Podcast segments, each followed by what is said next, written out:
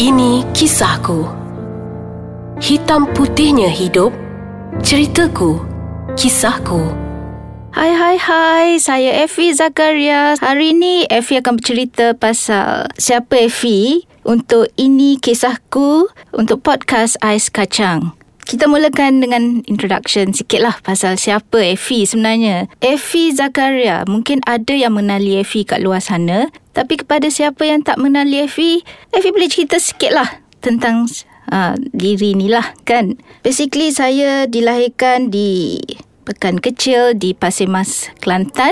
Pasir Mas, kalau orang sebut Pasir Mas, semua orang tahu is a land of beauty or Nilofa most probably. Lahir pada tahun 1973, 23 Oktober. Uh, Scorpio baby lah basically. Selepas dilahirkan di Pasir Mas, saya berpindah ke Sungai Koyan Satu Rahub Bahang sebagai anak peneroka Felda. Jadi uh, dari situ saya dibesarkan selama lima tahun kat sana dan selepas lima tahun kami berpindah kembali ke Pasir Mas. Terus uh, di Pasir Mas masa tu saya umur lima tahun dan mula belajar sendiri dulu dan uh, mulakan persekolahan pertama di Pasir Mas Sekolah Rendah Kebangsaan di situ. Dan uh, saya ingat masa tu di pekan kecil you know lah dekat kampung memang agak susah sikit sebab saya ni kalau nak kira pelik sikit sebab memang budak yang agak uh, suka melukis, kreatif yang lain sikit daripada anak-anak yang ada kat situ. So bila belajar di sekolah rendah tu memang saya di nampak agak berlainan daripada anak-anak yang lain sebab saya suka buat benda yang agak pelik-pelik. Lepas tu um, Effie mula berkecimpung dengan uh, lukisan, seni dan suka juga macam menulis sajak macam tu. Dan um, saya ingat lagi masa kecil sebab kami di kampung, keluarga pun um, macam uh, biasa-biasa je. Um, mak ayah peniaga kecil-kecil kampung. Jadi untuk fasihkan diri untuk bahasa Inggeris saya masih ingat ayah saya pernah um, mengajar cara dia. Dia belikan saya satu kamus Oxford kalau tak silap. Dia kata, Effie, kalau nak fasih berbahasa Inggeris, Ha, inilah satu cara baca dictionary satu hari satu muka surat.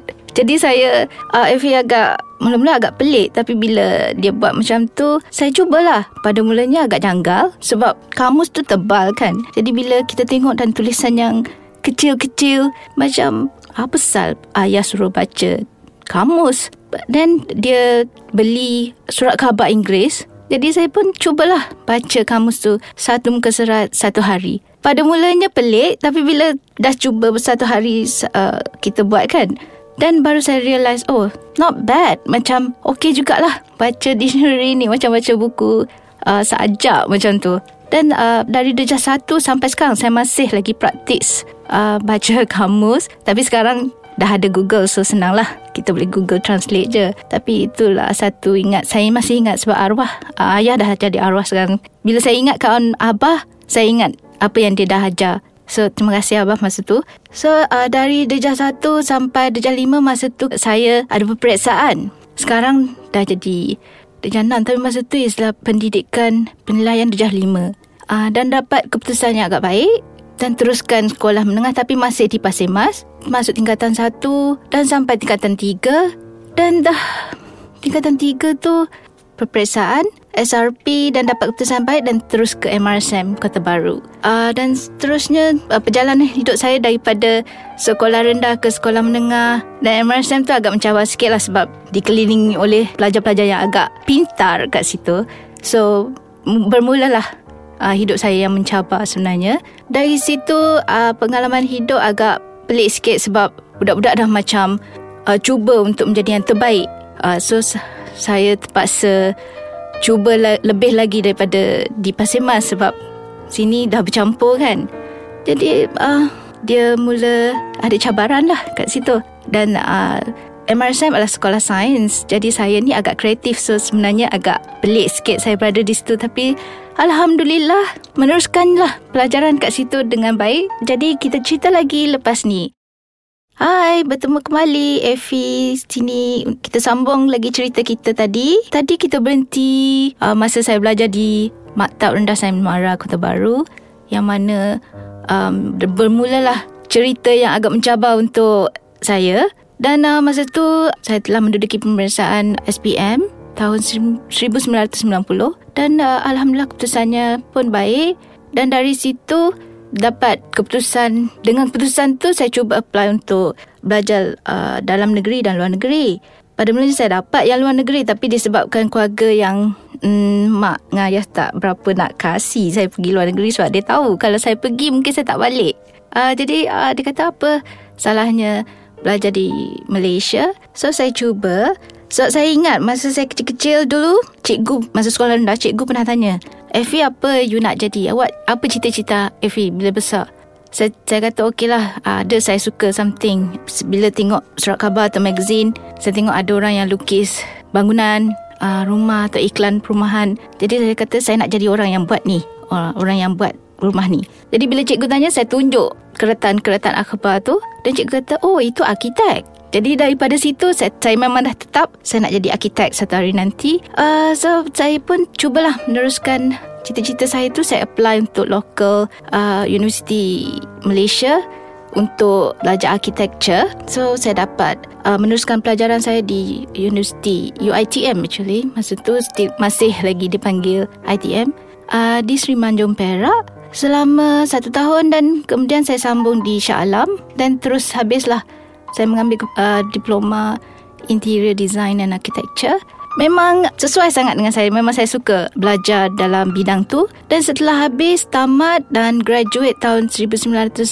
uh, saya terus bekerja. Tam, terus bekerja mas uh, dengan pada mulanya dengan lecturer saya sendiri. Memang seronok. Saya dapat melukis, saya dapat buat apa yang saya suka. So pada tahun pertama 1995 saya bekerja dan saya bekerja pula dengan orang yang saya kenal daripada sekolah eh, daripada uni uh, bersama bersama dengan dia dan terus dia sebenarnya kerana masa tu kita panggil boyfriend lah dan bekerja dengan dia. Dan tak sangka pada tahun 1996 dia datang approach dan kita berkahwin actually. So saya macam tak sangka lah kita kahwin dengan boyfriend macam tu. So sekarang dia dah jadi macam suami saya. Memang kami dari uh, diploma apa jurusan yang sama. So baguslah macam tu sebab tak ada konflik kan. Uh, so 96 uh, bekerja dah daripada 95 sampai sekarang. Basically saya dah ada lebih kurang 20 tahun pengalaman bekerja dalam bidang interior design dan architecture. Sepanjang pekerjaan tu memang saya mengalami banyak dugaan tapi alhamdulillah saya telah cuba sebaik mungkin dan saya juga telah memenangi beberapa anugerah boleh katakan macam award winning designer lah. Uh, saya bangga sebenarnya. Cuma saya ingat ada satu sifat saya. Bila saya bekerja, saya memang tak akan buat benda lain. Memang fokus bekerja sampai ada orang cakap, Effie, you bekerja macam robot. Tak penat ke like kerja sampai malam, sampai pukul 2, 3, 4 pagi. Ataupun kadang-kadang tak tidur 2 hari. Saya kata saya tak rasa penat. Pada mulanya saya agak pelik kenapa saya tak rasa penat sebenarnya memang ada keajaiban kat situ. Saya tak pernah share secret ni since sekarang kita uh, dah diberi peluang untuk share pengalaman kisah saya.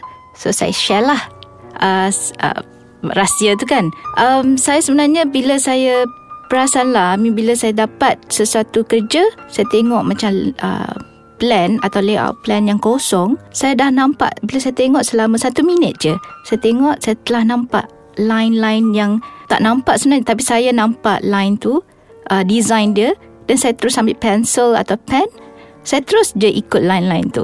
Dan uh, bila saya ikut setelah saya buat dalam masa mungkin 10 minit dan design dah dapat.